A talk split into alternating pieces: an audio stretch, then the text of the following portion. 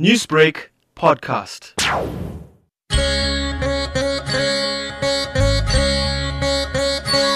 Author and historian Dr. Juggie Pather says the remarkable ethos of Clairwood in the early 1900s can never be replicated anywhere in South Africa.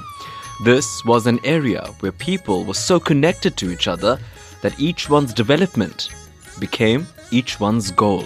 Pather was born here in 1935. I think it all comes from um, parents and grandparents who were indentured laborers and the stresses and strains of being in harness for five to ten years and the new lease of life they got, the freedom they found generated this unusual altruism, the need to educate children, to create schools, the need for divine support and a number of temples, mm. churches, mosques. That was a driving force. Bright from the beginning, Pather was placed in the top 10 provincially at primary school. It meant a bursary for books and clothes for two years as he continued high school at Sastri College. He immediately went on to teach after matric at the Mobeni Primary School. By 1955, as a young man, he mobilized support to build a school in Clairwood. We started a school called the Clairwood Youth Club in garages and thereafter, we approached the city council for a piece of land, which they gave us on lease. And we engaged with Lions International that built us a three classroom school. I'm not talking about 1955. Mm. I'm talking about youth, 19 year old young people who came to the party to build a school, which was unheard of in those days. Education was very close to Pather's heart. He was involved in the Community Education Development Trust and served on the Chatsworth Education Board. Pather has a master's in education.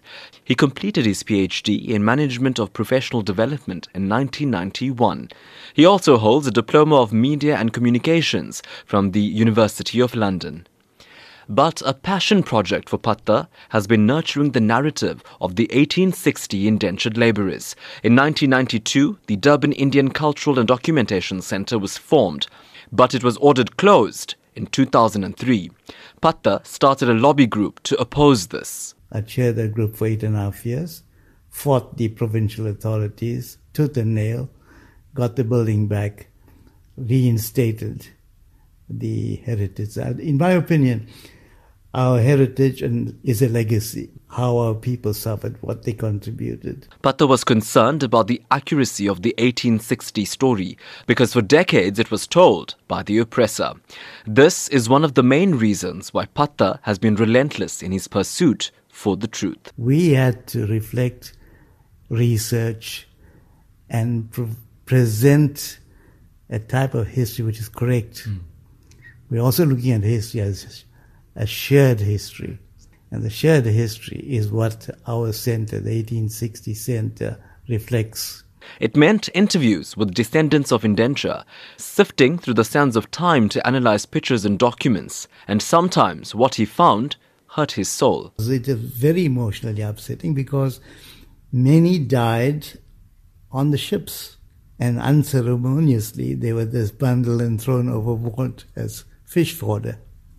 Now that is the start of the emotional roller coaster. The second was if a person absconded and if he was caught, he was whipped, tied to a post and whipped, and salt was rubbed into the wound. Juggie Pather's eyes wander off now as the magnanimity of the 1860 journey from oppression to overcoming leaves him deeply moved. I didn't expect to see freedom in South Africa. You know, it was such a long drawn fight. And the greatest moment was when Mandela was released. We saw the dawn of a new democratic South Africa. At 83, Juggie Pather is still searching for answers. This time, he is working on establishing the link between the indentured labourers of South Africa, Mauritius, Guyana, and Suriname to understand indenture in its diasporic context, and as a testimony to the trajectory of innovation his ancestors are famed for, he is not stopping his own development. Uh, I've been keeping abreast of technology, and the fourth industrial revolution is upon, upon us And you'll soon see that artificial intelligence is going to play a major Yeah. role. So that is the other uh, key point in my life.